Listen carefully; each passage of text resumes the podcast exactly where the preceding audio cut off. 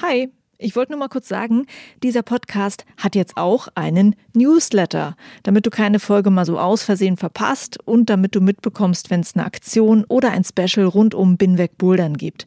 Den Newsletter, den findest du auf meiner Steady-Seite, das ist steadyhq.com slash binwegbouldern und natürlich auch auf binwegbouldern.de.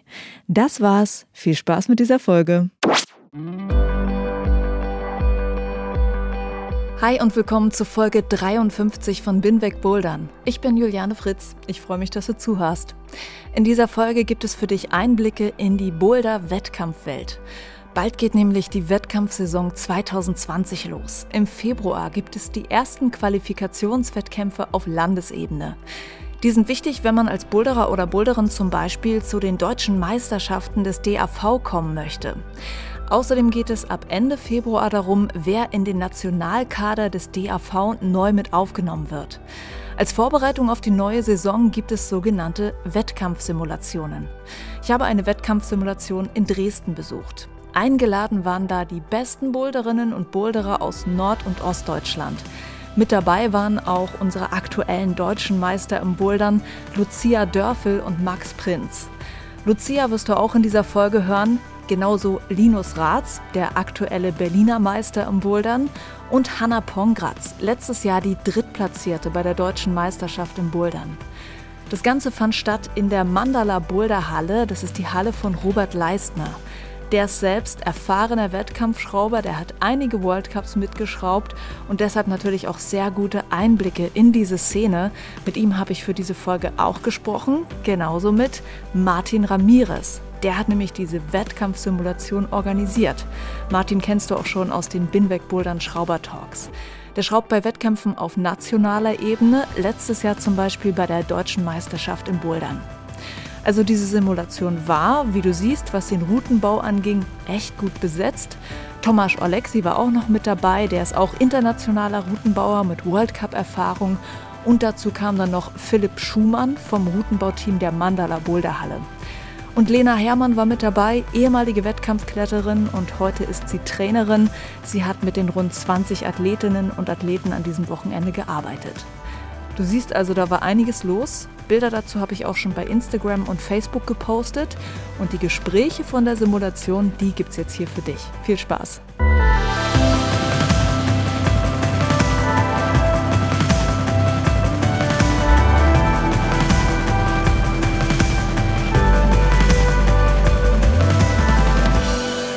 Bin im Mandala in Dresden, in dieser wunderschönen Boulderhalle hier. Und der Grund, dass ich heute hier bin, ist eine Wettkampfsimulation. Das heißt, heute an diesem Tag und auch gestern haben Athleten aus Nord- und Ostdeutschland hier den Ernst geprobt, wenn man so möchte. Also wie so ein Wettkampf ablaufen kann.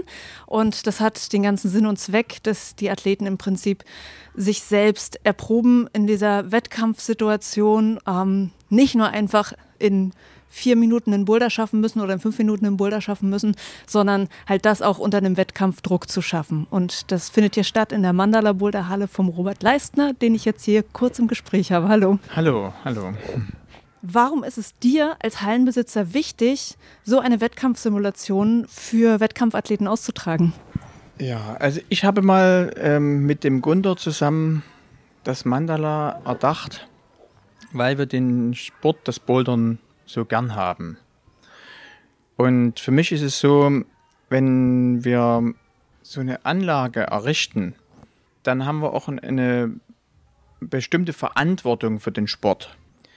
Wir sind zum Beispiel äh, verantwortlich, dass die Routen so gestaltet sind, dass möglichst wenig Unfälle passieren. Wir sind verantwortlich, dass wir Ausgleichsmaßnahmen in Form von zum Beispiel Yoga oder anderen Kursen anbieten. Und wir sind auch verantwortlich, den Sport zu fördern. Diese Verantwortung, die habe ich eigentlich nie in Frage gestellt. Das kommt vielleicht auch daher, weil äh, Gunther und ich schon auch vor, vor der Zeit Mandala im Wettkampfsport sehr aktiv waren. Mhm. Gunther als Trainer, ich als Routensetzer. Und das ist für uns total schön, sozusagen weiterhin, auch, auch wenn wir jetzt nie mehr so teilnehmen können, bei den Trainings der Nationalmannschaft oder bei Weltcup schreiben oder, oder was auch immer. Aber wenn wir sozusagen durch unsere Halle auch ein Stück weit für den Sport uns einsetzen können. Ist ein persönlicher Grund, aber ich denke auch, dass sich das jeder Hallenbetreiber auch fragen sollte, was ich bekomme ja was irgendwie und was gebe ich diesem Sport zurück. Also das ist eine wirklich coole Motivation. Und es ist ja auch eine Sache, die man sich als Hallenbetreiber bestimmt überlegt, weil eine kommerzielle Boulderhalle, die Boulder, die dort geschraubt werden, sind halt meistens ja für ein sehr breites Publikum. Was bedeutet, so schwere Boulder, wie man sie bei so einer Wettkampfsimulation schraubt, sind für den Großteil der Kunden, die hierher kommen, ja gar nicht realistisch zu bouldern. Das heißt, ihr habt jetzt hier einen Wettkampf gemacht über zwei Tage und dort quasi Zeit investiert, eure Mühe investiert in Boulder, die die meisten Kunden ja gar nicht nutzen können. Das mhm. ist natürlich etwas, was man sich als Hallenbetreiber gut überlegt, ob man das macht. Mhm. Da hast du vollkommen recht. Die Boulder sind also tatsächlich äh, viel, viel zu schwer und die können wir leider auch im Detail nicht so lassen. Die schwerste Farbe werden wir komplett so lassen. Da gibt also unsere schwerste Farbe, das sind gelbe Steine. Das ist auch schön für diejenigen, die eben wirklich schwer bouldern wollen, auch sowas mal auszutesten. Aber schon wenn wir die weniger schweren Boulder, die entsprechend der Farbe jetzt äh, viel, viel zu hart sind, zu lassen würden, dann würde ganz schnell das Feedback entstehen, oh, in der Halle ist es, mhm. ist viel, viel, viel zu hart geschraubt. Die Leute können das nach ein paar Wochen lang nicht mehr einordnen, warum ist jetzt dieser Schwarze, was unsere Mediumfarbe ist, so ultra hart. Und dann ist gleich die ganze Halle scheiße ja. geschraubt. Ja. Deswegen werden wir morgen uns auch äh, viel Zeit nehmen, um die Wettkampfboulder ein Stück weit auf unser Farbsystem anzupassen. Wir versuchen dann die äh, Bewegungen zu erhalten und Details auch möglichst viele zu erhalten, aber zum Beispiel gefährliche Situationen auch wegzubauen und entsprechend so anzupassen, dass unser Klientel auch vielleicht sogar Spaß dran hat, ein Stück weit sozusagen mal ein bisschen reinzuschnuppern in diesen Wettkampfsport. Wie fühlt sich so ein Boulder ungefähr an?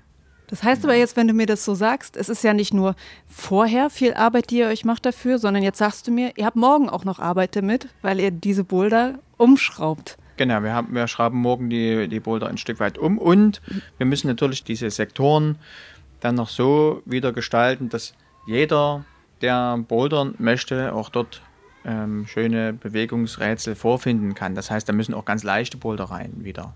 Hm. Das heißt, wie genau. viel Zeit insgesamt geht drauf für so eine Wettkampfsimulation? Ja, also am Mittwochabend wurde abgeschraubt. Da ist ja ein größerer Sektor, sind zwei Sektoren, sind ungefähr 50 oder sagen in dem Sektor 60 Boulder, die abgeschraubt werden. Dann ist eben Donnerstag, Freitag das Schrauben dieser Wettkampfsimulation. Samstag, Sonntag findet dann die Wettkampfsimulation mit den Athleten statt. Und wir werden noch am Montag und am Dienstag mindestens, aber vielleicht schaffen wir es auch, am Dienstag sozusagen fertig zu werden, dass dann wieder die Wand für unseren Normalbetrieb benutzbar ist. Mhm. Mit welchen Gedanken, mit welchen Vorbereitungen gehst du selbst in so ein Event rein? Also weil du weißt, das findet jetzt statt.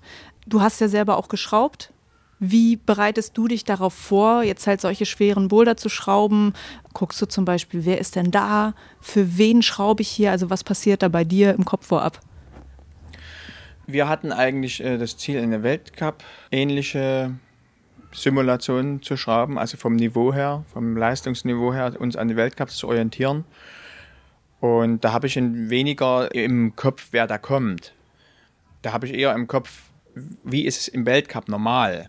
Die Weltcups werden ja nicht unbedingt dann für das deutsche Team angepasst und, le und leicht gemacht, muss man äh, durchaus sagen, dass es stärkere Nationen gibt, sondern die richten sich nach dem internationalen Level. Und so haben wir geschraubt und so gab es eben auch äh, entsprechend harte Boulder.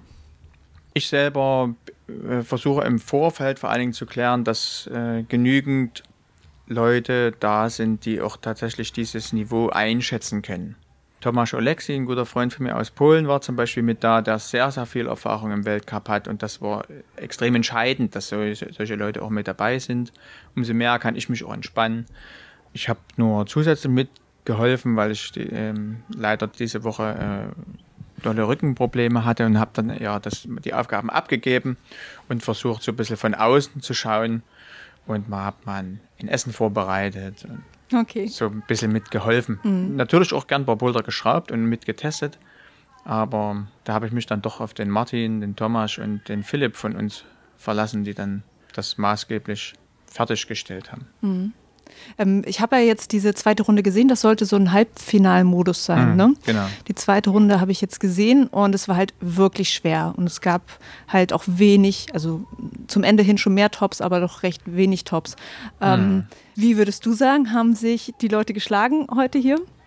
Das war sehr repräsentativ. Besser wird es in dem Halbfinale Weltcup wahrscheinlich nie aussehen.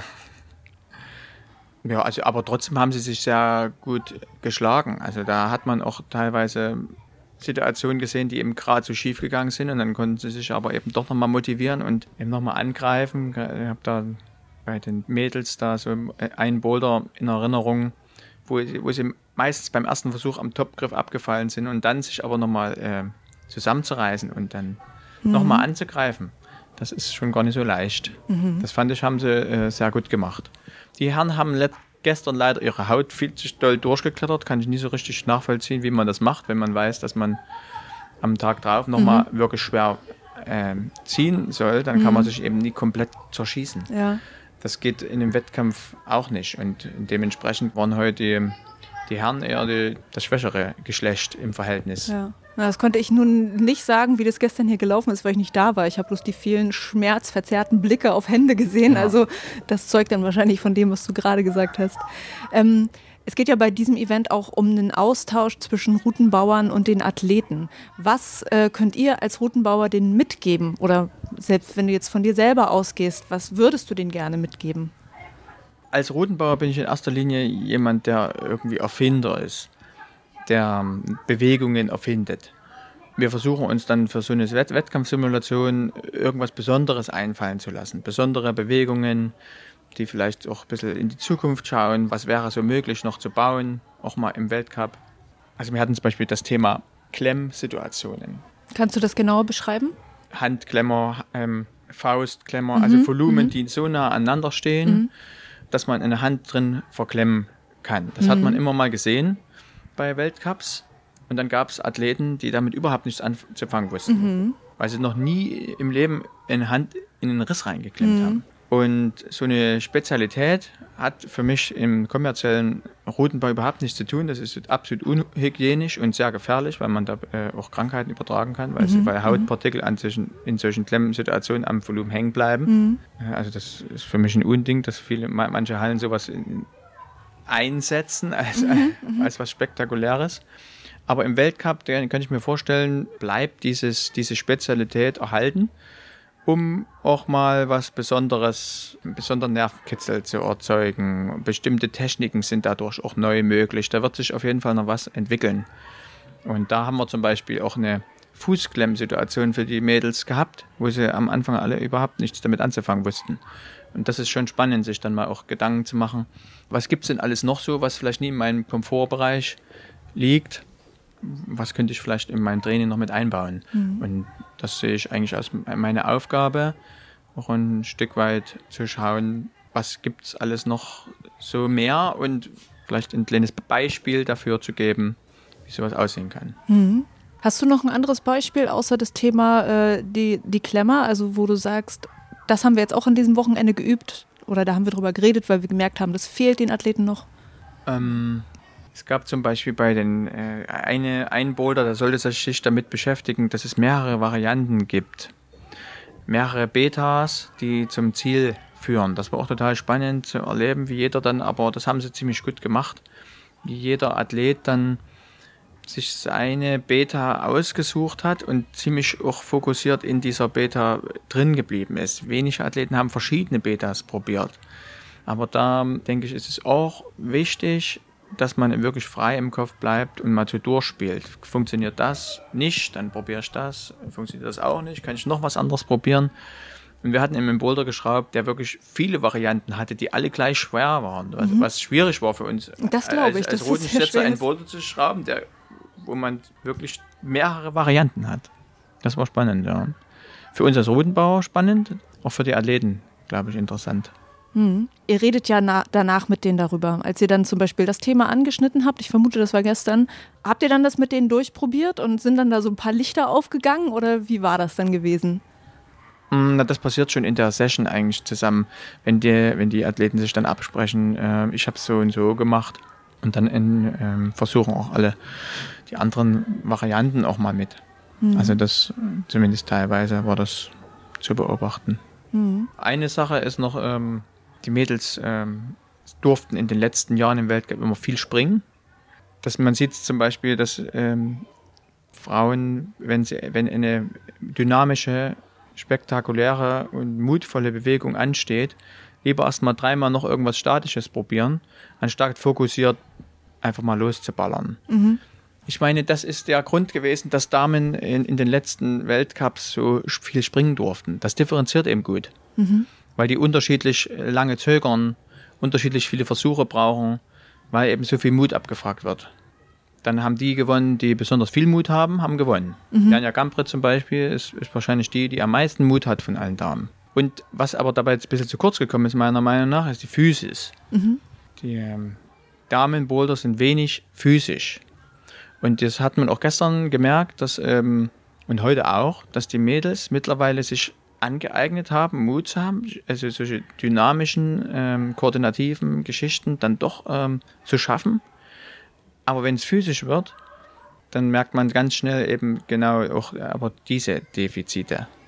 Das heißt, das eine wurde zu viel äh, gefordert, das andere ist es dann liegen geblieben. Vielleicht so, und das macht auch Spaß, so eine koordinativen Sachen. Wenn man, wenn man irgendwann mal da, äh, sich traut, loszuspringen, dann macht es ja Spaß, auch gemeinsam das zu probieren. Und es ist eine, eine besondere Emotion, auch die so eine, so eine ähm, sehr spektakuläre Bewegung freisetzt im Körper. Mhm. Äh, so ein Kompressionskühlschrank, der setzt eher sehr starke Ermüdung frei. genau, und deswegen ähm, haben wir auch gestern auf jeden Fall auch so eine so einen sehr, sehr physischen Boulder für die Damen mit dabei gehabt. Wo ich denke, da muss man ihnen auch den Spiegel vor Augen halten. Hier, das ist defizitär. Springen könnt ihr jetzt genug gut. Mhm. Und jetzt geht man wieder an die Ringe und macht mal äh, mhm. eure Körperspannung ein bisschen besser. Mhm. Okay, interessant abschließende Frage. Ähm, dieser, diese Wettkampfsimulation ist ja auch eine Vorbereitung für die Athleten und Athletinnen jetzt auf die kommende Wettkampfsaison. Worauf freust du dich ganz besonders im Jahr 2020? Mich in, ich bin durchaus sehr interessiert, wie sich das weiterentwickeln wird, auch ähm, rein styletechnisch. Ich glaube schon, dass es ein bisschen traditioneller wieder wird und freue mich auch darauf, das zu sehen, wie das so, wie das so aussieht, weil ich, ich glaube, da haben wir eben da gibt es noch ein Potenzial, was auszupacken ist.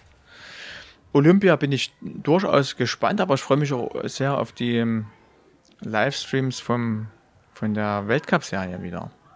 Das finde ich schon auch spannend. Äh, ein Einzelwettkampf ist nie so ausschlaggebend und nicht so aussagekräftig wie so eine Serie. Mhm. Die Serie finde ich schon sehr, sehr spannend immer. Ich selber habe mich etwas äh, zurückgezogen von der offiziellen Schrauberei ich möchte mehr Zeit mit meiner Familie verbringen, möchte mir auch selber wieder klettern gehen. Das hat mir letztes Jahr viel Spaß gemacht, habe mhm. ich das nämlich mal mhm. ausprobiert. Ein bisschen weniger zu arbeiten und das war fantastisch. Ja. Selber wieder mal Hand an den Felsen zu legen. und ich werde auch weiterhin private Veranstaltungen unterstützen. Da gibt es auch ganz viele Studio Blockmaster zum Beispiel in Funkstadt. Da freue ich mich total. Da bin ich mit als Schrauber dabei. Ah, cool. Auf unseren Ostblock Cup freue ich mich wieder sehr, der im März stattfindet. Das ist ein großes Event, wo ich gerne auch viel Energie lasse. Ja. Okay, Robert, dann vielen lieben Dank dir dafür, für deine Einblicke zum Thema Wettkämpfe, Wettkampfsimulation. Sehr gerne.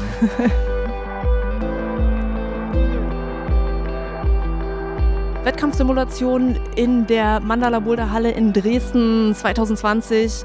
Mit mir ist jetzt hier Linus Ratz im Gespräch, der diese Wettkampfsimulation jetzt zum größten Teil hinter sich hat. Ich freue mich erstmal, dass du Bock hast, mir ein bisschen was darüber zu erzählen, Hallo. was dir das bringt als Athlet. Hi. Hi.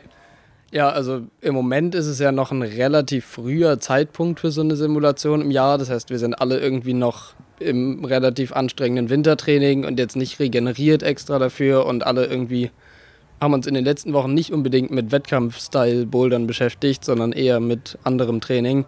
Das heißt, man sollte jetzt nicht zu viel darauf geben, wie es jetzt vom Ergebnis her läuft oder wie die Boulder-Performance unbedingt ist. Aber ich finde, es ist ein guter Einstieg, um mal wieder auch mental so in das Wettkampfformat reinzukommen, ähm, in dieser Situation wieder zu stehen und irgendwie ein sehr begrenztes Zeitintervall eben für einen Boulder zu haben, schnell umschalten zu müssen zwischen den Bouldern, da wieder reinzufinden am Anfang des Jahres. Dafür war das heute, glaube ich, gut. Äh, ja, das ist spannend. Das ist was, was vielleicht so der ähm, Hobby-Boulderer gar nicht so kennt, was du jetzt beschrieben hast, dass man in einem Wintertraining ist und dass es dann einem schwerfallen kann, wieder in diese Wettkämpfe reinzugehen. Also was, was ist genau das, was es schwer macht? Der Boulder-Stil ist sicherlich eine Sache, die, die sehr verschieden ist, gerade jetzt im Wintertraining. Das besteht zu einem großen Teil einfach aus Krafttraining und dann eher wirklich harten, eher so Projektbouldern, also wirklich mit kraftvollen oder schwierigen Bewegungen. Und man ist nicht so trainiert darauf, Boulder zu flashen, also im ersten Versuch zu machen und Boulder super schnell zu lesen. Das ist irgendwie ein anderes, das kommt relativ schnell dann wieder, aber man muss sich wieder reinfinden, so den Boulder sofort zu analysieren und wirklich super gute erste Versuche zu haben. Im Moment ist es bei uns im Training nicht so wichtig, ob der erste Versuch gut ist. Es geht darum, harte Bewegungen zu machen und irgendwie schwierige Züge hinzubekommen und irgendwie gut zu trainieren. Und es, der Fokus liegt im Moment nicht darauf, Boulder super schnell zu schaffen, sondern mhm. eher gute Lösungen zu finden und eben nebenbei noch das Krafttraining durchzuziehen. Ah, okay. Was ist der Grund, weshalb du hier bist? Also ich habe ja äh, vorher mir sagen lassen, okay, das ist natürlich ein Training für die Wettkämpfe, die jetzt anstehen. Manche sehen es auch als Training für die Nominierungswettkämpfe, für den Nationalkader. Also da gibt es ja unterschiedliche Gründe, warum Leute hier sind. Was ist das bei dir? Also das, was am, in nächster Zukunft liegt, was am wichtigsten ist, sind die Nominierungswettkämpfe für die internationalen Sachen, für die internationalen Wettkämpfe. Zu diesen Nominierungswettkämpfen wurde ich jetzt ähm, eingeladen hatte vorher nicht so richtig damit gerechnet. Ähm, jetzt am Ende war es dann schon klar, dass es wahrscheinlich so sein wird, aber ich hatte das noch nicht lange auf dem Schirm. Deshalb kommt es jetzt relativ früh, dass ich eben doch schon rechtzeitig im Jahr in Form sein muss und nicht erst zur deutschen Meisterschaft oder so. Aber das ist jetzt der Grund, warum ich hier bin oder das ist das, worauf ich mich als nächstes vorbereite. Und wie, wann, wo findet sowas statt, diese Nominierungswettkämpfe? Die Nominierungswettkämpfe, also das sind interne Wettkämpfe, zu denen man eingeladen wird, entweder über Platzierungen des Vorjahres, also Platzierungen aus dem letzten Jahr jetzt bei deutschen Meisterschaften, Weltcups und so weiter. Und dann gibt es ein paar Plätze, zu denen man eingeladen wird, aus Trainereinschätzung sozusagen. Da bin ich einer von denen, glücklicherweise. Die finden also intern statt und einer ist Ende Februar und der andere ist Mitte März in einem Zwei-Wochen-Abstand. Also es sind zwei Wettkämpfe, die dann verrechnet werden, aber man macht beide mit. Um welche internationalen Wettkämpfe geht es dann? Das ist, es werden relativ wenig Plätze sozusagen vergeben, die überhaupt dann starten dürfen. Also ähm, längst nicht alle Leute, die bei den Nominierungswettkämpfen starten, kriegen am Ende einen internationalen Startplatz. Und da geht es um die Europacups und ähm, zumindest die ersten Weltcups des Jahres, die da vergeben werden. Und das ist eben so aufgestaffelt. Der erste Platz darf bei relativ vielen Wettkämpfen starten und dann geht es irgendwie bis zum fünften, sechsten Platz, die dann irgendwie einen Startplatz bei einem Europacup bekommen oder so. Das ist so ein bisschen aufgeteilt. Okay, dann kann ich ja schon mal sagen, äh, sehr cool, Gratulation, dass du für die Nominierungen sozusagen schon mal eingeladen wurdest. Das ist ja eine coole Vielen Sache. Dank. ähm, Worüber ich auch gerne reden würde, ist das Thema Taktik bei Wettkämpfen, weil ich habe äh, mir sagen lassen, dass ihr auch bei diesem, äh, bei dieser Wettkampfsimulation das Thema Taktik so mal zusammen besprochen habt da ähm, würde ich erstmal fragen, was ist denn überhaupt Wettkampftaktik für dich? Was bedeutet das? Ähm, also Wettkampftaktik, ich würde so ein bisschen unterteilen. Es, ich finde, es gibt einerseits so die wirklich klar messbare Taktik sozusagen. Da ist ein ganz großer Teil des Zeitmanagement in diesem Wettkampfintervall, also in diesen fünf Minuten, die man für einen Boulder Zeit hat.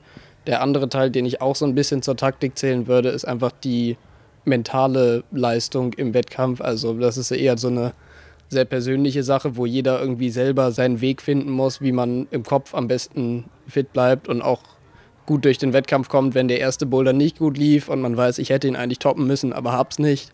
Wie man da Lösungen findet, dass man sich damit nicht zu viel Stress macht. Den ersten Teil, also so das Zeitmanagement, kann man bei solchen Simulationen super üben. weil man nicht unbedingt die starke Drucksituation mit Publikum und jetzt zählt's braucht, sondern einfach nur dieses Intervallformat. Also man kann sich so ein bisschen reinfinden, wie man sein Zeitmanagement an den Stil des Boulders anpasst. Wenn es ein kraftvoller Boulder ist, dann mache ich eher weniger Versuche, probieren mir wirklich gut anzugucken, mache genügend Pause zwischen den Versuchen, weil die Qualität sonst deutlich abnimmt und probiere auch zum Beispiel am Ende mal wirklich die Zeit runterlaufen zu lassen und Pause zu machen, bis ich wirklich nur noch einen einzigen Versuch schaffe von der Zeit her und in den dann alles reinzustecken. Wenn es jetzt eine, eine Bewegung ist, von der man noch nicht so richtig weiß, wie es geht, die irgendwie koordinativ ist oder eine Platte, bei der man noch keine richtige Idee hat, das nicht so leicht zu lesen ist, dann steht man nicht am Anfang eine Minute vor dem Boulder und grübelt darüber, sondern dann steigt man vielleicht erstmal ein und nimmt sich mehr Versuche Zeit und macht weniger Pause dazwischen, weil man eben von Versuch zu Versuch immer besser wird und irgendwie genau diesen Prozess braucht, dass sich das steigert. Dafür braucht man eben eine Anzahl von Versuchen, dadurch auch weniger Pause. Aber das sind dann meistens die Boulder, die physisch nicht so anstrengend sind. Hm. Das, was du mir jetzt gerade erzählt hast, ist das schon ähm, das, was dich und deine Taktik ausmacht? Weil ich würde auch gerne wissen, was würdest du von dir selber sagen? Was ist deine Wettkampftaktik? Ich weiß gar nicht, ob ich meine Wettkampftaktik so richtig in einem, in einem Wort beschreiben kann oder so. Also wenn es um diese objektive Taktik geht, das ist eben relativ klar, so sage ich, messbar, ob man das gerade gut gemacht hat, ob das Zeitmanagement gepasst hat oder nicht. Ich probiere in so gerade plattigen Bouldern, von denen ich nicht so richtig eine Ahnung habe, schon relativ zeitig einzusteigen und mich eher auf meine Intuition dann im Boulder zu verlassen und sage, okay, ich steige jetzt einfach mal ein, auch wenn ich es noch nicht genau weiß, aber ich weiß, dass ich im Boulder genug Zeit haben werde, um mich in die Bewegung reinzufühlen und dann im Boulder zu gucken, was funktioniert, was fühlt sich gut an und nicht die Hälfte meiner, meines Intervalls damit zu verbringen, vor dem Boulder zu stehen und nachzudenken, da glaube ich, dass ich effektiver unterwegs bin, wenn ich einfach einsteige und schaue, was geht und was nicht geht. Hm. Gibt es denn etwas jetzt aus diesem Wochenende, was du Neues für dich mitgenommen hast? Also dadurch, dass ihr das Thema Taktik untereinander mal besprochen habt? Also so richtig neu ist jetzt nicht so, dass es ein Learning gibt, wo ich sage, ah ja, das macht jetzt einen riesen Unterschied. Das ist völlig mal was völlig anderes. Aber ich finde, man kann einfach bei jedem Wettkampf und auch bei jeder Wettkampfsimulation immer so kleine Sachen mitnehmen, auch ein bisschen was über die Gedanken der Routenbauer vielleicht ähm, lernen, so in welcher Reihenfolge zum Beispiel die Fähigkeiten in den Bouldern abfragen. Also es sind ja selten irgendwie fünf kraftvolle ähm, oder fünf dynamische Boulder in einer Runde, sondern es werden unterschiedliche Skills abgefragt.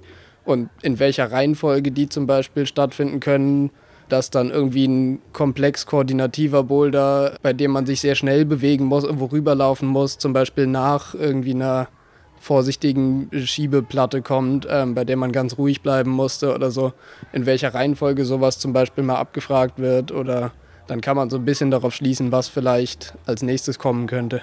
Mhm. Und äh, dieses Verstehen, was Routenschrauber da eigentlich abverlangen wollen, ist ja auch ähm, ein Ziel von dieser Simulation. Also was ja hier äh, passiert, anders als bei einer deutschen Meisterschaft zum Beispiel. Bei einer deutschen Meisterschaft setzt du dich halt danach nicht nochmal mit dem Routenschrauber zusammen und gehst jetzt nochmal minutiös die Boulder durch. Aber das ist das, was ein Ziel von dieser Veranstaltung hier ist.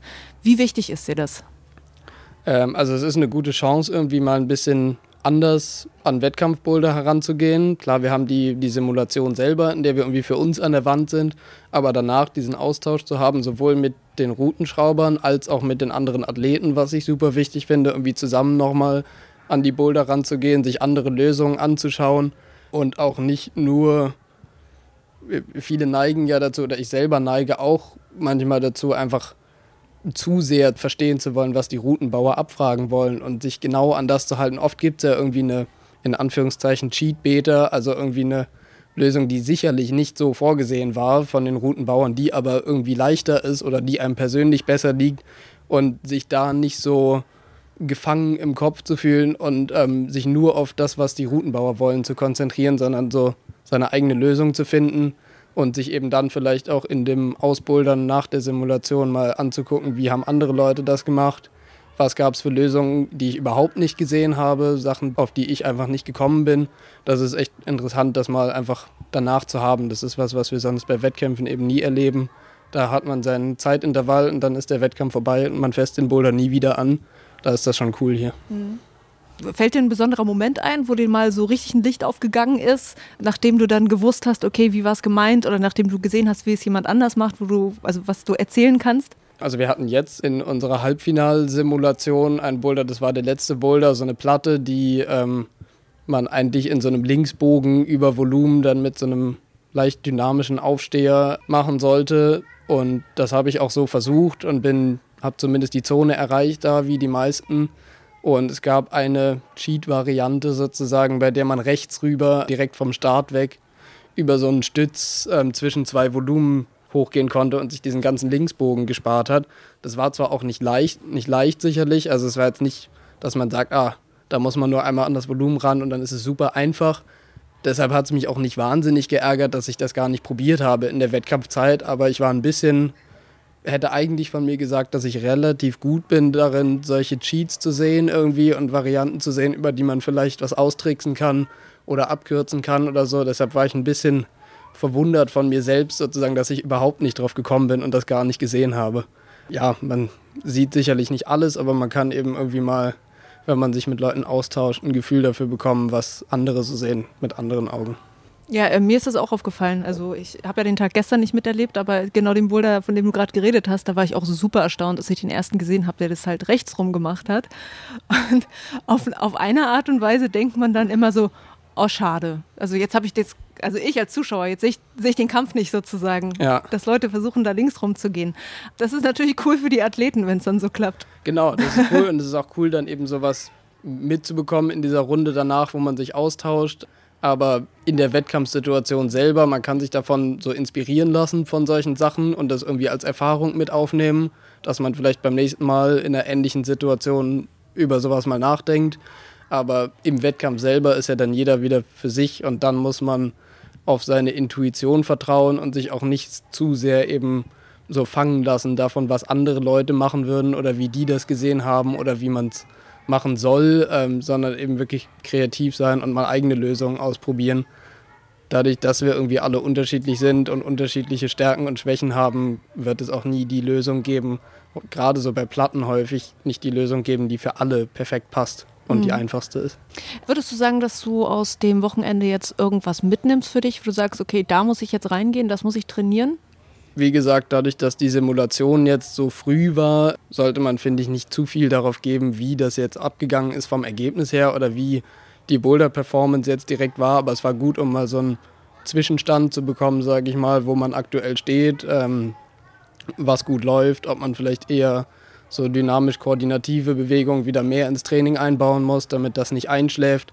Das wäre jetzt eine Sache, die ich bei mir als ähm, Learning sozusagen mitnehmen würde, zu sagen, okay, ich muss irgendwie in mein Training, auch wenn es eher noch das Wintertraining ist, ähm, ja, solche dynamischen Bewegungen wieder mehr mit integrieren. Das kommt zwar wieder, wenn man es macht, aber es schläft eben so ein bisschen ein meistens, wenn man es länger, länger mal weglässt, dass ich das wieder mit einbaue und dann wird das auch gut. Linus, danke dir. Vielen Dank.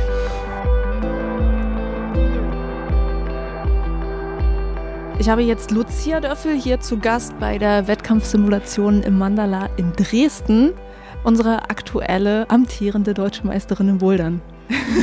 Muss man dazu sagen. Und es ist bestimmt auch sehr schön, das immer mal wieder zu hören, oder? Ja, man vergisst es manchmal. Ja, aber so ist es.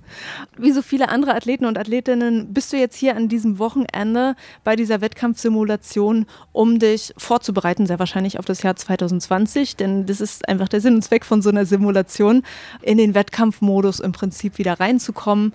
Und meine erste Frage ist, was sind deine Beweggründe, hier zu sein? Auf welche Wettkämpfe möchtest du dich vorbereiten? Genau, mit welchen Gedanken bist du hier reingegangen? Ich möchte mich auf jeden Fall erstmal auf die Nominierungswettkämpfe vom Kader vorbereiten. Und da mein letzter Wettkampf ja schon eine Weile her ist, ist es ganz gut, mal so eine Simulation jetzt mitzumachen.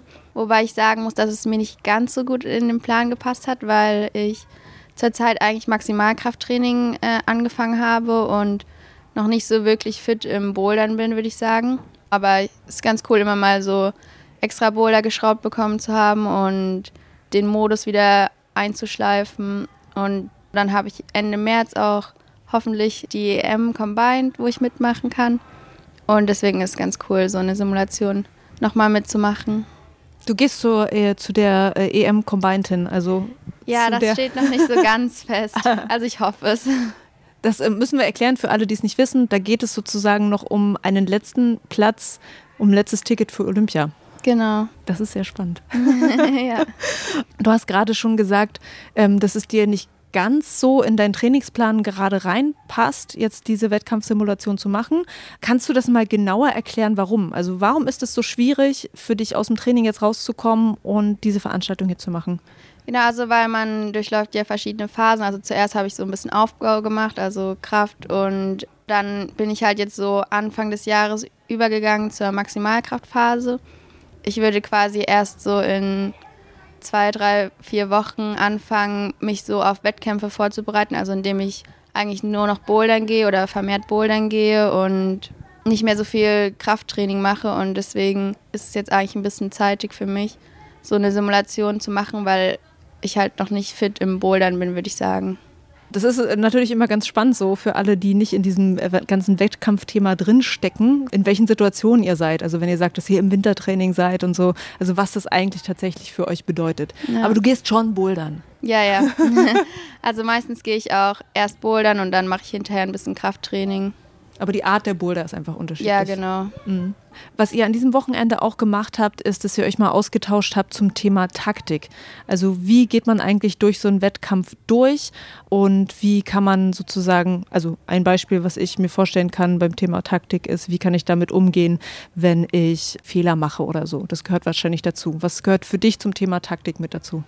Zum einen konzentriert bleiben und dann auch dass man halt bis zum Ende die Boulder durchläuft und jetzt nicht so, wenn der erste Boulder irgendwie nicht gut läuft, den direkt abschreibt und dann äh, keine Lust mehr hat und dann die anderen Boulder halt auch nicht gut laufen, weil man die ganze Zeit irgendwie schlecht drauf ist oder so oder demotiviert.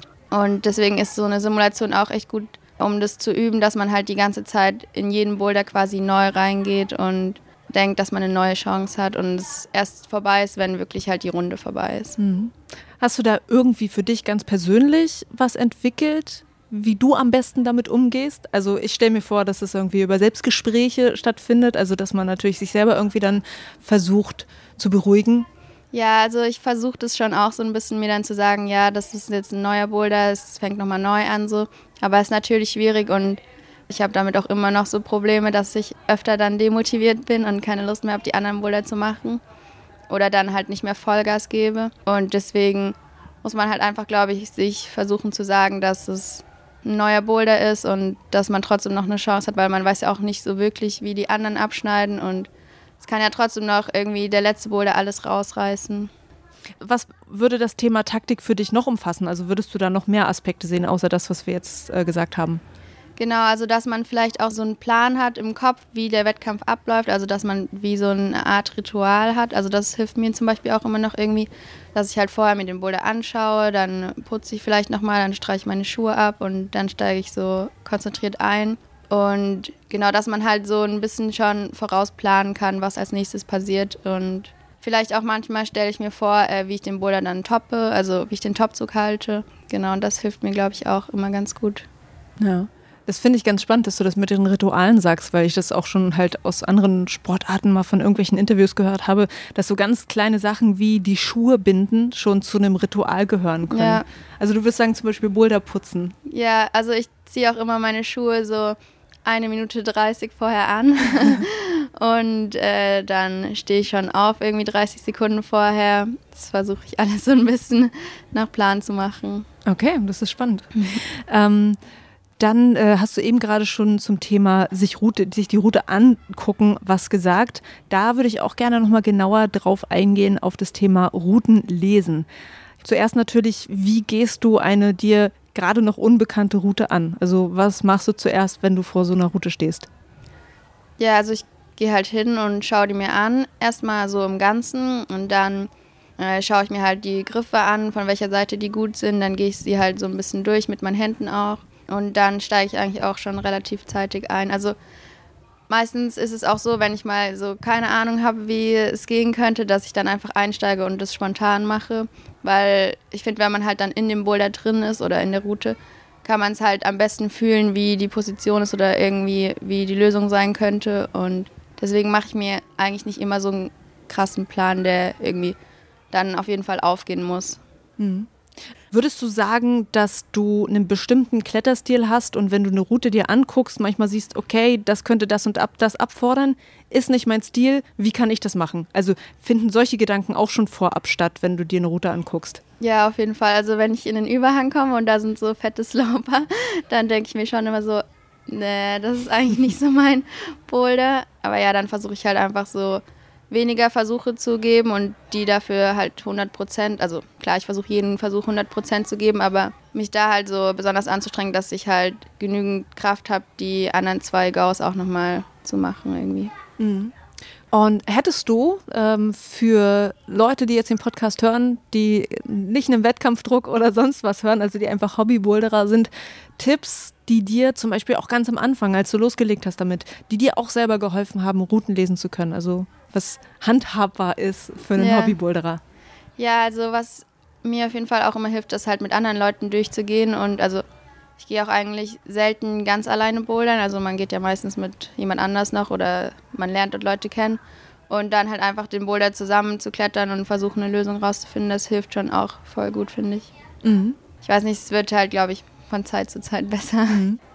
Realistisch gesehen, könntest du eine Prozentzahl sagen, zu wie viel Prozent ist das, was du dir unten auf der Matte denkst, dann auch wirklich das, was du an der Wand machst? Voll unterschiedlich halt, kommt auf den Boulder drauf an. Also 80, 85 Prozent vielleicht. Also du würdest sagen, so zu 80 Prozent ähm, ist das, was du dir unten denkst, auch wirklich Im Boulder das Richtige. Dann, ja, so würde ich das ungefähr einschätzen. Cool. Aber ich bin da auch nicht so festgefahren auf meinen Betas. Also ich bin, glaube ich, eher so ein Mensch, der sich den Boulder nicht so lange anschaut. Okay. Genau. Lucia, danke dir.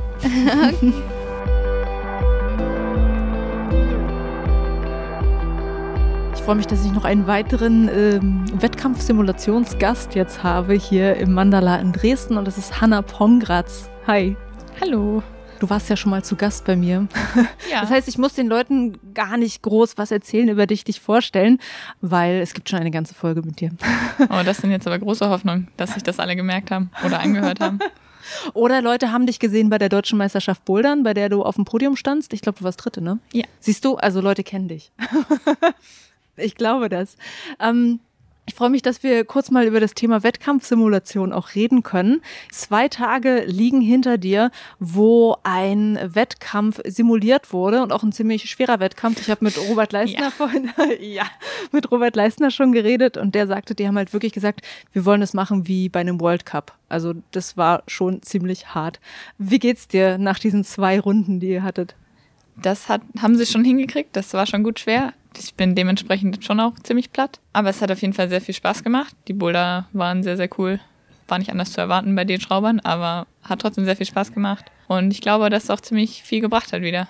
Ja. Was ist der Grund, weshalb du hier bist? Also es gibt ja verschiedenste Wettkämpfe, auf die man sich vorbereiten kann mit so einer Simulation das größte oder der wichtigste Punkt für mich ist auf jeden Fall, dass man wieder in den Modus reinkommt von diesen offiziellen Wettkämpfen, dass man gerade sich wieder an diesen Intervallmodus gewöhnt, weil man das bei vielen, zum Beispiel bei den Ostblock Cups oder bei so inoffiziellen Wettkämpfen einfach nicht mit diesem Modus umgehen muss und sich auch wieder in so Wettkampfboulder da wieder dran zu gewöhnen, so vor der Saison jetzt.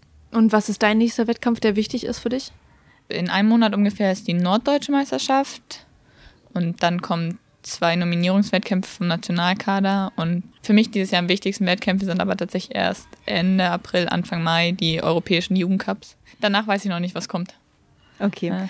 Ähm, natürlich ist das Ziel bei dem, was äh, passiert ist jetzt an diesem Wochenende, dass du auch irgendwas Neues lernst, für dich mitnimmst. Ihr habt zum Beispiel über Taktik geredet gestern und da würde ich halt gerne A wissen, was würdest du als deine Taktik ansehen? Da muss ich sagen, das habe ich also für dieses Wochenende jetzt war das gar nicht mehr so das Riesenthema. Das war letztes Jahr ganz stark. Wir hatten letztes Jahr so einen ähm, Wettkampf und da habe ich ganz, ganz viel drüber gelernt. Und das ist einfach zum einen, dass man seine Taktik halt an den Boulder extrem anpassen muss. Und dann, dass man halt, wenn es um physische Boulder geht, dass man dann einfach sehr, sehr vorsichtig sein sollte mit der Anzahl an Versuchen, die man da reinsteckt. Und ich glaube, die Lektion habe ich da ziemlich gut gelernt. Deswegen habe ich das, glaube ich, auch mittlerweile so drin. Und ich glaube, dass das dieses Wochenende auch ganz gut bei mir funktioniert hat. Also manchmal muss man dann da auch wieder dran erinnert werden, wenn man dann mal nach fünf Minuten nach dem ersten Boulder denkt, jetzt bin ich so im Eimer, dass ich mir den Rest der Runde auch sparen kann, dann lernt man wieder, dass man sich das vielleicht doch einteilen sollte. Ja, das kann ich mir vorstellen. Wahrscheinlich auch was, was passiert, wenn man neu wieder reinkommt, oder? Nach einer Weile in Wettkämpfe? Ja, also und gerade wenn man so aus dem Training gewohnt ist, dass man einfach quasi reinrennt in den Boulder und rumprobiert und dann aber im Wettkampf irgendwie zum einen ja immer vom Start klettern muss, was man ja dann im Training manchmal auch nicht macht, wenn man es ausbouldert. Und dass man dann doch mit diesen fünf Minuten umgehen muss. Und gerade im Intervallmodus hat man ja dann auch nur fünf Minuten Pause und da ist das wieder wichtig und dann sich da quasi nochmal dran zu erinnern. Äh, was anderes, was bei der Taktik eine Rolle spielt, ist, dass man ja auch sehr stark mental gefordert wird bei so einem Wettkampf. Ähm, ja. Das hatte, glaube ich, Linus auch erzählt in unserem kurzen Gespräch, dass äh, natürlich die Routenbauer einen Wettkampf so dramaturgisch so aufbauen, dass sie dich in eine Situation bringen, in der du halt nervös wirst zum Beispiel, ja. Was ist da deine Taktik, um mit diesen Emotionen umzugehen? Mm, also ich glaube, das Wichtigste ist erstmal, dass man nicht aufgibt im Kopf. Und gerade bei so einer harten Runde, also gestern habe ich ja nichts getoppt und auch heute war das ja eher sporadisch so. Was ich da genau mache, das ist tatsächlich eine gute Frage. Im Grunde probiert man einfach, oder ich probiere einfach, mich auf den Boulder zu konzentrieren, der vor mir ist und nicht über den Boulder nachzudenken, der vielleicht gerade nicht geklappt hat. Das ist wahrscheinlich auch äh, die beste Lösung, beziehungsweise was auch, glaube ich, viele machen. Worum es natürlich bei dem Event hier jetzt auch geht, ist das Thema Routenlesen. Also das Ganze ist ja so angelegt, dass Routenschrauber euch hier halt auch Feedback geben. Und dieses Feedback ist natürlich sehr wertvoll, weil ja. die Leute, die die Routen geschraubt haben, haben das Wissen, ja. wie der Boulder funktioniert. Hoffen wir ähm, Genau. Ähm, was hast du über Routenlesen gelernt? Du kannst es sagen, was du jetzt zum Beispiel auch an diesem Wochenende gelernt hast, aber kannst auch sagen vielleicht, was du im Verlauf dessen, dass du Wettkämpfe kletterst, gelernt hast. Also das finde ich das Beste an diesem Event hier, dass man eben dann die Routenbauer da hat, dass die einem quasi sagen können, was sie gedacht haben, was der Plan meinte im Boulder. Und das ist so ein bisschen Wettkampf-Boulder und zu klettern ist dann doch was ganz anderes oft als Boulder in der Halle zu klettern, weil die in der Regel nicht darauf ausgelegt sind, maximal schwer zu sein. Also gibt's schon auch. Die Boulder versteht man meistens, man kann es halt nur nicht. Ähm, aber bei so, die Routenschrauber neigen ja schon dazu, einen in die Irre zu führen und eben dieses Routenlesen abzuverlangen. Und das kann man eben eigentlich am besten lernen, wenn einem hinterher jemand sagt, was überhaupt der Plan war. Weil wenn man, wenn einem das nie jemand sagt, dann lernt man ja auch nicht, was der Fehler war vielleicht. Selbst wenn man es dann gar nicht so klettert, wie der Routenbauer das gedacht hat, ist es doch oft einfach gut zu wissen, was der Plan dahinter war, um dementsprechend drüber nachdenken zu können. Mhm. Was meinst du mit in die Irre führen? Hast du da ein Beispiel? Naja, oft ist es halt so, dass erstmal ganz viele Griffe da sind oder Volumen und man gar nicht genau weiß, was man machen soll, in welcher Reihenfolge, dass es so versteckte Betas gibt. Oder wir hatten zum Beispiel gestern einen, wo es einfach fünf verschiedene Betas gab. Dann da sich quasi nicht verwirren zu lassen und vielleicht entweder in der falschen stecken zu bleiben oder sich nie zu entscheiden und einfach immer was Neues zu machen, das ist manchmal auch nicht so gut. Da muss man einfach lernen, dass eben die Route richtig zu lesen und dann das zu machen, was hoffentlich zum Erfolg führt. Ich habe jetzt schon zum zweiten Mal von dem mysteriösen Boulder mit den fünf Betas gehört. Ich ja. hätte ihn zu gerne gesehen, aber der ist ja jetzt abgeschraubt, ne? Ja. Ah. Aber vielleicht schrauben sie ihn wieder rein. Hm. Der gelbe ist Gibt es ein Video davon? Ich glaube nicht, nee. Das wäre echt zu interessant gewesen. Ähm, Routen lesen. Kannst du sagen, wie du eigentlich vorgehst? Du bist in einem Wettkampf, du siehst einen Boulder zum ersten Mal. Was denkst du? Worauf guckst du? Wie läuft das bei dir ab? Meistens fängt man halt schon irgendwie am Start an und guckt dann mal so, wie es quasi vorangeht, bis man hoffentlich am Top ist, quasi in Gedanken für mich ist es oft ganz wichtig, ähm, zum einen erstmal festzustellen, was das für eine Art von Boulder ist. Also es gibt so Boulder, eben so physische Boulder, wo man sich dann irgendwie klar sein muss, okay, da habe ich zwei Versuche. Also da muss ich einen Plan haben und entweder geht's mit Plan oder der Plan geht nicht auf. Aber wenn ich keinen Plan habe, dann geht sowieso nicht auf, weil ich da nicht rumprobieren kann. Oder ist es vielleicht so ein dynamischer Boulder, wo, wo es fünf verschiedene Varianten eben geben kann. Und ähm, ich muss vielleicht alle einfach mal durchprobieren und hier gerade Versuche reinstecken, um irgendwie die richtige Beta in fünf Minuten zu finden. Danach geht es eben daran, je nachdem, bei manchen Bouldern ist es tatsächlich so, dass ich dann einfach gucke, dass ich mal reingehe und das anfühle und dann merkt man manchmal besser, was geht. Und wenn es so ein physischer Boulder ist, dann geht es wirklich schon darum, jede Bewegung zu planen und dann einfach genau zu wissen, was ich machen will, wenn ich da drin hänge. Ähm, kannst du dich an einen Boulder erinnern, bei dem du wahnsinnig überrascht warst, was die eigentliche äh, Beta war? Also, oder kannst du das beschreiben? Also unser allererster Boulder gestern war, war so ein Fußklemmer. Das habe ich tatsächlich nicht gerafft, als ich noch auf der Matte stand. Aber das habe ich ziemlich schnell verstanden, als ich drin hing, glücklicherweise. Aber da war ich so, oh wow, das hält ja. ähm, ansonsten ging es dieses Wochenende. Das, was tatsächlich war, dieser, dieser mysteriöse Boulder mit den fünf Betas, da war ich überrascht, dass es tatsächlich so war, dass da nicht nur eine Beta angedacht war, sondern dass wirklich alle angedacht waren. Ansonsten waren tatsächlich die Herrenboulder, da war ich teilweise ein bisschen fasziniert von. Hast du sie ausprobiert? Nee, aber ich habe ja zugeguckt. ähm, okay. Da waren manche, wo ich mir dachte, okay. Ja, äh, wäre, wäre wirklich cool. Ich glaube, ich muss Martin mal fragen, ob er mitgefilmt hat oder Robert. Dass man das vielleicht im Nachhinein nochmal zeigen kann. Also Robert hat auf jeden Fall gefilmt, aber ich weiß ja. nicht, wer den gefilmt hat. Ja, wir werden sehen. Ähm, der, der Routenbau verändert sich ja auch mit den Jahren. Das ja. heißt, du musst dich ja als Athletin da auch immer wieder neu anpassen. Ja.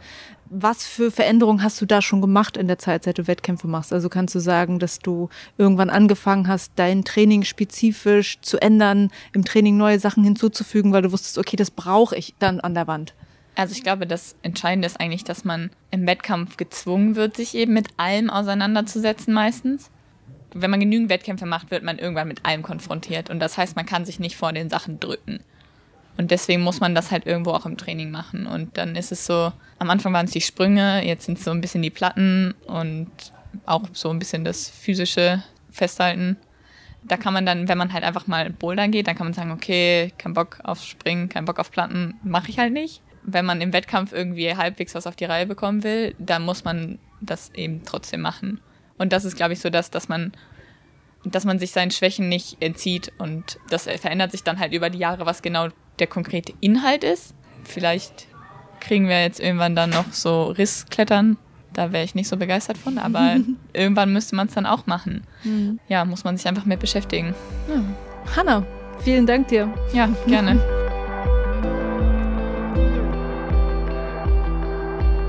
Ich spreche jetzt mit dem Initiator dieser ganzen Wettkampfsimulation in Dresden ähm, im Mandala und das auch einen Tag nach der Simulation. Also wir haben jetzt Montag und Martin Ramirez hat jetzt zwei Tage, nie sogar noch mehr Tage äh, im Mandala in Dresden hinter sich und diese Arbeit an der Wettkampfsimulation hinter sich. Erstmal Martin, hallo. Hallo. du hast dir das Ganze ausgedacht tatsächlich. Also du hast es initiiert, dass es im Mandala diese Wettkampfsimulation gibt. Vielleicht kannst du erstmal sagen, äh, warum du als Routenbauer gesagt hast, ich habe Bock, so ein Event auf die Beine zu stellen. Ich habe die Idee gehabt oder eigentlich eher den Drang gehabt, dass den jungen, motivierten Boulderer einen Ort oder eine Möglichkeit anzubieten, wo sie erstens zusammenkommen können und zweitens, wo sie sich ähm, auf wichtigen Wettkämpfe vorbereiten. Mm, die haben eigentlich letztes Jahr schon eine Simulation gehabt, schon einen Lehrgang in der Beta in Berlin gehabt. Das hat sehr gut funktioniert und damals haben wir die Berliner und die Leute aus Sachsen integriert und das war, glaube ich, so der Anstoß für das Projekt. Ähm, wir haben gesehen, dass alle davon profitieren, auch wir als Routenbauer, weil es damals so gut gelaufen ist, hatte ich damals eigentlich schon die Idee gehabt, dass wir das regelmäßig machen und das ging mir schon sehr lange durch den Kopf, wie, wie, wie man das konzipiert, sodass man das regelmäßig machen kann. Das war jetzt quasi in Mandala, also das erste Event von diesem Projekt. Mhm.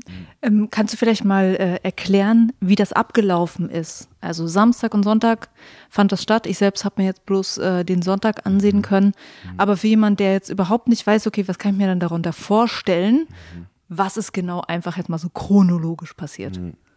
Das Trainingscamp bestand grundsätzlich aus zwei Wettkampfsimulationen. Am Samstag fand eine Qualifikation an. Das sind jeweils fünf Boulder für die Männer, fünf Boulder für die Frauen. Mm, und da findet alles genauso statt wie bei einem normalen Wettkampf. Im Anschluss an der Simulation haben die Athletinnen Zeit gehabt, um die Boulder nochmal auszuprobieren und äh, zusammen mit den anderen Routenbauern haben wir die Boulder auch in manchen Fällen ein bisschen angepasst. Da, wo die Boulder vielleicht zu schwer waren, dann haben wir sie vielleicht ein bisschen leichter gemacht, sodass sie bestimmte Bewegungen ausprobieren können. Oder in Fällen, wo die Bulle vielleicht zu einfach waren, haben wir die Bulle ein bisschen schwerer gemacht, sodass sie vielleicht so auch einen Anreiz haben, das nochmal auszuprobieren. Das finde ich spannend. Also, mhm. das findet ja wahrscheinlich auch sonst nicht statt. Also, dass sich so ein Wettkampfboulder genommen wird mhm. und gesagt wird, okay, diese Bewegung war zu schwer, aber wir wollen, dass ihr sie eigentlich hinkriegt. Deshalb, mhm. wie, was, was können wir machen, damit ihr die Möglichkeit mhm. bekommt, das zu üben? Also, mhm. das klingt spannend. Ja, genau. Ich glaube, dass diese Art von Trainingskern beruht genau auf diesem Austausch zwischen Athletinnen und, und Routenbauern. Das ist etwas, was sonst bei normalen Wettkämpfen nicht passiert. Man unterhält sich natürlich und ähm, vielleicht im Nachhinein auch, aber eine gemeinsame Arbeit an den Boulder gibt es nicht. Dann ist halt bei normalen Wettkämpfen ist der, ist der Wettkampf vorbei und dann gibt es halt keine Arbeit mehr an den, an den Boulder. Genau, und jetzt, also wie ging es dann weiter? Also dann habt ihr das zusammen gemacht, Boulder wurden nochmal verändert. Was genau, ist das ist genau ein Teil von Trainingscamp, war diese gemeinsame Arbeit an Boulder. Darüber hinaus, ähm, etwas, was, was mir wichtig war, war das Feedback seitens der Routenbauer und Trainer, die dabei waren. Ähm, ich habe den Routenbauer ähm, darum gebeten, beziehungsweise das war ein Bestandteil von ihrem Job hier, von ihrem Auftrag, dass sie aus ihrer Perspektive den Athleten ein Feedback geben, was sie gut gemacht haben, was sie anders machen können, was vielleicht verbessert werden könnte. Und das ist auch am Samstag passiert, auch ein bisschen im Hinblick darauf, dass am Sonntag noch eine andere Simulation stattgefunden hat. Und die Idee ist oder war, dass die Athleten möglicherweise dann die Möglichkeit haben, das, was sie am ersten Tag gelernt haben, aus der Arbeit an den Bullern, aber auch aus dem Feedback, was sie von den Routenbauern bekommen haben und aus den Trainern, dass sie das sozusagen am nächsten Tag an der nächsten Simulation anwenden. Das sind, glaube ich, wenn es sich um zum Beispiel um eher technischen oder physischen Problemen sind oder Mangel vielleicht in manchen Fällen, dann kann man das natürlich nicht von einem Tag auf den nächsten verbessern. Das behält jeder für sich und jeder nimmt das nach Hause mit und weiß, okay, daran muss ich arbeiten. Aber ähm, es gibt ganz viel, was man zu einer Simulation lernen kann. Das sind äh, so Umgang mit der Zeit zum Beispiel. Hm, bei einer Simulation wollen wir quasi die, die Athletin äh, herausfordern und gucken, okay, wie verhalten sie sich in dieser beschränkten Zeit die Art und Weise, wie wir die Boulder äh, konzipiert haben und äh, gebaut haben, war mit dem Hintergrundgedanken, dass die Athleten vor allem in ihren taktischen und strategischen Fähigkeiten herausgefordert werden, wie sie zum Beispiel mit bestimmten frustrierenden Boulder umgehen oder Boulder, die wir Multi-Beta nennen, wo es nicht so ganz klar ist, was man da machen muss oder wo es verschiedene Möglichkeiten gibt. Da muss man sich entscheiden, welche von den verschiedenen Möglichkeiten man auswählt und wo lang man geht. Und am nächsten Tag fand dann nochmal um dieselbe Uhrzeit morgens die nächste Simulation. Und dann haben wir alles nochmal wiederholt sozusagen. Also nach der Simulation gab es eine gemeinsame Besprechung über die Boulder die haben einzelne Gruppen gehabt, wo die Athletinnen ein Feedback seitens der Rotenbauer, aber auch seitens der Trainer, die anwesend waren, äh, bekommen haben. Und dann haben sie gemeinsam die Boulder äh, ausprobiert und ausgebullert. Das ist quasi das, was passiert ist. Man muss aber auch dazu sagen, und ich glaube, ich lege da ganz viel Wert darauf, alles, was umrum passiert, ist auch sehr wichtig. Also, was ist das?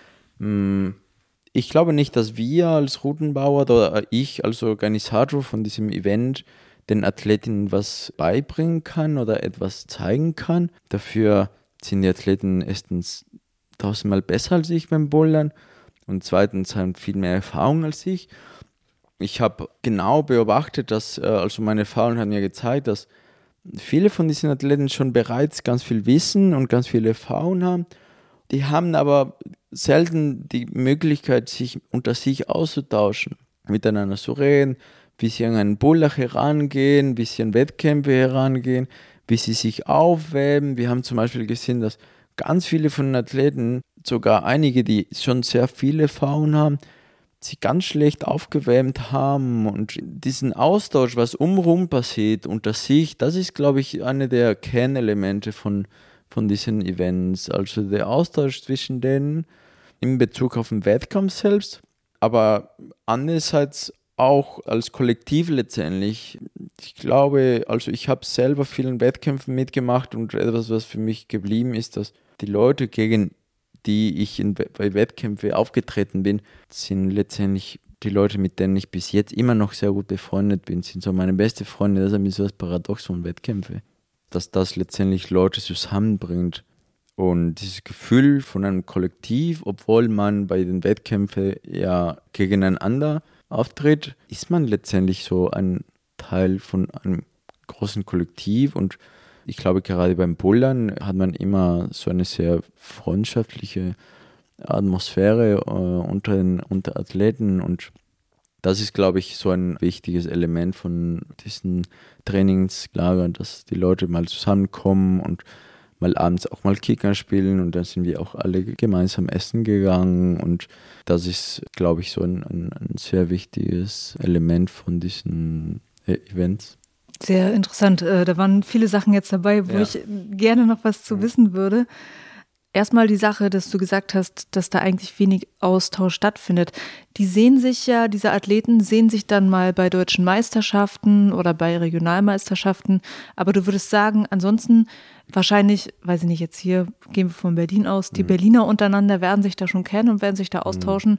Aber dann findet Berlin-Hannover nicht statt, der Austausch oder was. Also mir wäre das gar nicht so bewusst gewesen. Ich hätte mhm. schon gedacht, dass die sich so oft sehen, auch bei Wettkämpfen, dass es passiert. Ja, ich meine, so viele Wettkämpfe gibt es letztendlich auch nicht. Natürlich gibt es viele Wettkämpfe im Laufe des Jahres, aber die meiste Zeit ist jeder in seiner Stadt mhm. und ähm, natürlich sind die Leute hier in Berlin zum Beispiel, treffen sie sich dann häufiger, aber selbst hier in Berlin trainiert jeder irgendwo in einer Halle. Mhm. In Hannover trainieren alle in, in eine Halle, dann sehen sie sich auch häufiger. Aber dann in Sachsen zum Beispiel, da sind die Leute, die in Chemnitz sind, da sind die Leute, die in Dresden sind, da sind die Leute, die in Leipzig sind, die sehen sich hier auch kaum. Mhm.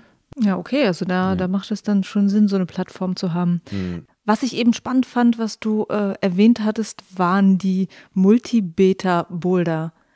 Davon haben mir auch ein paar von den Athleten erzählt, mhm. dass es da so ein Boulder gab mit mehreren Lösungsmöglichkeiten. Mhm. Das widerspricht fast so ein bisschen dem, was man meistens so denkt von Bouldern. Da der Routenschrauber setzt sich hin und denkt sich halt so einen Weg aus, mhm. den dann hoffentlich auch der Athlet findet. Mhm. Ich fand das sehr spannend, dass gesagt wurde, ihr habt euch da wirklich hingesetzt als Routenschrauber und habt euch eine Route mit wirklich mehreren Betas mhm. A, warum und B, wie schwer ist das? Weil die sollen ja auch alle gleichmäßig hm. schwer sein, hm. diese Wege. Hm. Ja, das war eine der, der Vorgaben an Routenbauern, einen Puller zu bauen, der verschiedene Bettersmöglichkeiten hat.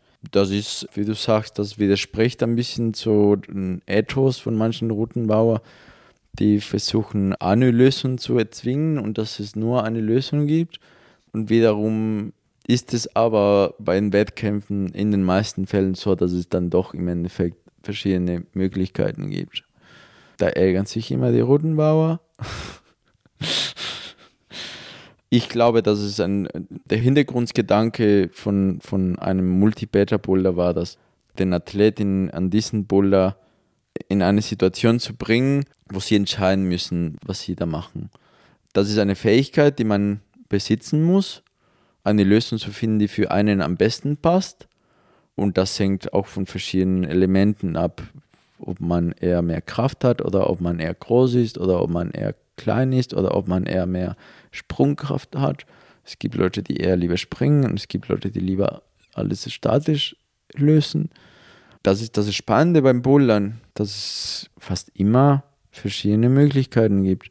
Und das ist auch spannend, selbst bei Wettkämpfen auch, dass verschiedene Lösungen gibt und ein guter Wettkämpfer muss das können.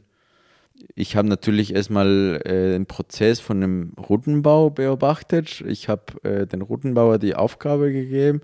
Die Aufgabe wurde sehr gut erfüllt. Also es war schon sehr interessant. Wir hatten da zwei Puller, die, die Athleten haben sogar die Beta, die unterschiedlichen Beta sogar gezählt. Bei dem einen gab es so sechs, sieben, acht unterschiedliche Lösungen. Und interessant ist, dass jeder, für jeder war eine andere Lösung die einfachste. Ich stelle mir das sehr aufwendig vor, das zu machen. Hat das bedeutend länger gedauert? Ja und nein. Also für uns als Routenbauer, wenn jemand, wenn wir eine Aufgabe bekommen, ist das in manchen Hinsichten sogar einfacher. Es gibt schon bestimmte Bewegungen, wo wir schon wussten, dass es immer wieder unterschiedliche Möglichkeiten gibt äh, bestimmte koordinative Bewegungen, wo, wo man sowohl mit einem Stutz ankommen kann oder mit einem Kick. Das wissen, glaube ich, ganz, also erfahrene Routenbauer wissen das zumindest, dass es bestimmte Bewegungen gibt, die man letztendlich auch unterschiedlich lösen kann. Und das ist eher, ich würde fast behaupten, dass es schwieriger ist, eine Lösung zu zwingen, als einen Boulder zu bauen, der verschiedene Lösungen hat. Ja. Mhm, okay. Mhm. Hm. Dann äh, ein anderer Satz von dir eben mhm. gerade war, ähm, die Athleten, die sind ja besser als ich. Da mhm. würde ich auch noch mal kurz darauf eingehen, mhm. weil auch das, glaube ich, so eine Erwartung ist von vielen, die denken, okay, die Routenbauer müssen ja eigentlich besser sein als die Athleten, weil die schrauben ja die schweren Boulder, die die Athleten dann lösen sollen. Und deshalb fand ich gerade den Satz auch noch mal ganz spannend. Ja, die sind halt schon bessere Boulderer als ich. Mhm. Deshalb halt bloß nochmal diese Frage, wie, wie gehst du dann einen äh, Boulder an und kannst du alle Boulder klettern, die du schraubst? Die hast du bestimmt schon oft gehört, die Frage. Ja. Nein, ich kann nicht alle Boulder klettern, die ich baue und das ist auch gut so, weil sonst wäre ich auch kein guter Routenbauer. Ich baue ja Routen für Leute, die teilweise auch bei Weltcups starten und auch sogar vielleicht Weltcups-Gewinner waren oder sind. Das ist letztendlich meine Aufgabe, Routen zu bauen, die quasi, die ich nicht kann. Und, mhm. und ich muss das einschätzen können, ob das wirklich schwer genug ist für sie. Ich kann, das ist wirklich eine ganz schwierige Frage. Das, Aber ich ja. glaube, du hast sie schon beantwortet im ja, Prinzip. Vielleicht. Ja, ja, es ist halt mhm. so. Das ist halt, genau, ja. das ist meine Arbeit und ich bin schon sehr viel gebullert und sehr viel geklettert und ich glaube, irgendwann, auch wenn man nicht der Beste ist. Irgendwann hat man so ein bisschen so ein Repertoire, so eine Art Erfahrung von Dingen, die möglich sind und man entwickelt irgendwann so ein Gefühl für Dinge, die, die machbar sind, obwohl man das selber nicht schafft. Mm, Indikatoren, jeder, jeder Routenbauer arbeitet da unterschiedlich. Hm. Ja. Okay. Du hattest vorhin auch schon kurz gesagt, dass das natürlich ein Event ist, bei dem es darum geht, dass die Athleten und Athletinnen von Routenbauern lernen ähm, gleichzeitig aber auch etwas ist, wo ihr lernt. Was ich ja auch jetzt bei den deutschen Meisterschaften äh, im letzten Jahr dann öfter mal gehört habe, so, das ist halt immer so wichtig für euch als Routenbauer, gerade bei so einer deutschen Meisterschaft, so ein riesiges Starterfeld von Leuten aus ganz Deutschland, einschätzen zu können, was bauen wir eigentlich für die und wie stark sind die jetzt so äh, für mich klingt das so, als ob das Event, was du jetzt da organisiert hast, eigentlich das perfekte Vorbereitungsevent für Routenbauer ist auf die Saison. Dass ihr eigentlich auch richtig viel daraus mitnehmen könnt, oder? Ja und nein, würde ich eher sagen. Ähm, natürlich kriegt man mit, was sie gerade können, was sie gerade nicht können. Man nimmt schon sehr viel mit und das ist eine sehr gute Vorbereitung für mhm. uns. Das kann aber auch täuschen, weil äh, bei solchen Veranstaltungen geben nicht alle Athleten immer alles, was sie können. Aber ja, ist für, für uns auf jeden Fall eine gute Vorbereitung. Was können die, was können die nicht oder was passiert gerade bei denen? Mhm. Ja. Noch eine andere Frage, was man vielleicht von einem Routenbauer erwarten würde, ist, mhm. dass ein Routenbauer auch immer wirklich komplett peilt, was ein Boulder von ihm möchte, weil es ja sein Job ist, sich das selber auch auszudenken. Wie oft passiert es dir, äh, passiert es dir als Routenbauer, dass du sehr erstaunt davon bist, was die eigentliche Beta ist, weil du es nicht erkannt hast. Ja, das passiert immer. das passiert ja schon sehr oft, ja. Manchmal ist es frustrierend, manchmal ist es interessant. Das gehört, glaube ich, dazu. Mhm. Ja. Ich wo ist es dir, kannst du, hast du eine Situation, wo ist es dir zuletzt mal passiert? Vielleicht auch mit welchem Routenbauer? Ich weiß nicht, irgendjemand, mit dem du zusammen geschraubt hast oder so? Also, das passiert mir ja wirklich schon sehr oft. Ich glaube, es ist auch nicht schlimm, solange die anderen Möglichkeiten genauso schwer sind, jetzt zumindest für einen, so für einen Wettkampf. Mhm. Doof ist es natürlich, wenn man eine Möglichkeit nicht gesehen hat, die viel leichter ist. Und dann kommt jemand darauf und darauf und löst den Boulder auf, auf eine Art, die viel leichter ist. Und dann kommt das Ranking äh, durcheinander. Tja, das ist ein Problem, das ist nicht gut. Weißt du, es ist tatsächlich ein bisschen äh, beruhigend, dass du jetzt auch gesagt hast, dass du auch Boulder nicht verstehst, weil ich glaube, es wird ein sehr großes Mysterium auch darum gemacht und so eine halbe Wissenschaft um, dass man doch bitte Routen richtig lesen können sollte. Mhm. Ich kriege auch öfter mal Fragen dazu von mhm. Leuten so zum Thema Routenlesen und mhm. wie macht man das und wie geht mhm. das. Und es ist fast mhm. ein bisschen beruhigend, dass du jetzt auch sagst, okay, ich mhm. kann das auch immer nicht richtig lesen. Ist nicht so dramatisch. Ähm, das ist aber auch ganz interessant. Ähm, wir hatten ja bei der gemeinsamen Auswertung von der Simulation, ich habe die Athleten gefragt, wie sie an solchen Buller herangehen, wenn sie nicht wissen, wie. Ich glaube, die meisten haben geantwortet, dass, dass sie das erstmal nicht wissen. Man steigt einfach erstmal ein und man macht irgendwas und guckt, was, was sich gut anfühlt. Und das ist, glaube ich, die Herangehensweise von ganz vielen Athleten, wenn es nicht eindeutig ist, wo das lang gehen soll. Ja. Ich glaube, wichtig ist, dass man dass man sich irgendwann dann wirklich für eine Möglichkeit mhm. entscheidet und dann geht man da wirklich lang. Mhm. Äh, dann äh, zum Abschluss noch, mhm. äh, nach diesem Event, was ja auch so ein, so ein, Auftakt für viele so ein bisschen ist. Viele haben mir gesagt, okay, das ist jetzt das erste Mal, dass ich wieder in den Wettkampfmodus reingehe, bevor die Saison losgeht. Mhm. Das heißt, man kann es schon als so eine Art Auftakt äh, werten. Wie guckst du auf die Saison 2020? Bei dir stehen ja auch wieder ein paar deutsche Meisterschaften an, die du mitschraubst. Worauf freust du dich dieses Jahr? Ich werde viele Wettkämpfe mitschrauben, aber deutsche Meisterschaften erstmal nicht. Ich werde viel das Nationalteam begleiten so, hm? als Routenbauer bei den äh, jeweiligen Trainingslehrgänge und so weiter. Das ist für mich ähm, mein Ziel dieses Jahres, wo, oder zumindest wo, worauf ich hingearbeitet habe und trainiert habe und ähm, darauf freue ich mich am, am meisten, genau. Okay, mhm. Martin, dann danke yes. dir, dass wir nochmal reden konnten über die Simulation. Mhm. Auch nochmal danke, dass du das halt quasi ins Leben gerufen hast. Danke dir. Dass es das gibt. Das war meine Binweg Bouldern Folge über die Boulder Wettkampfsimulation in der Mandala Boulder Halle in Dresden.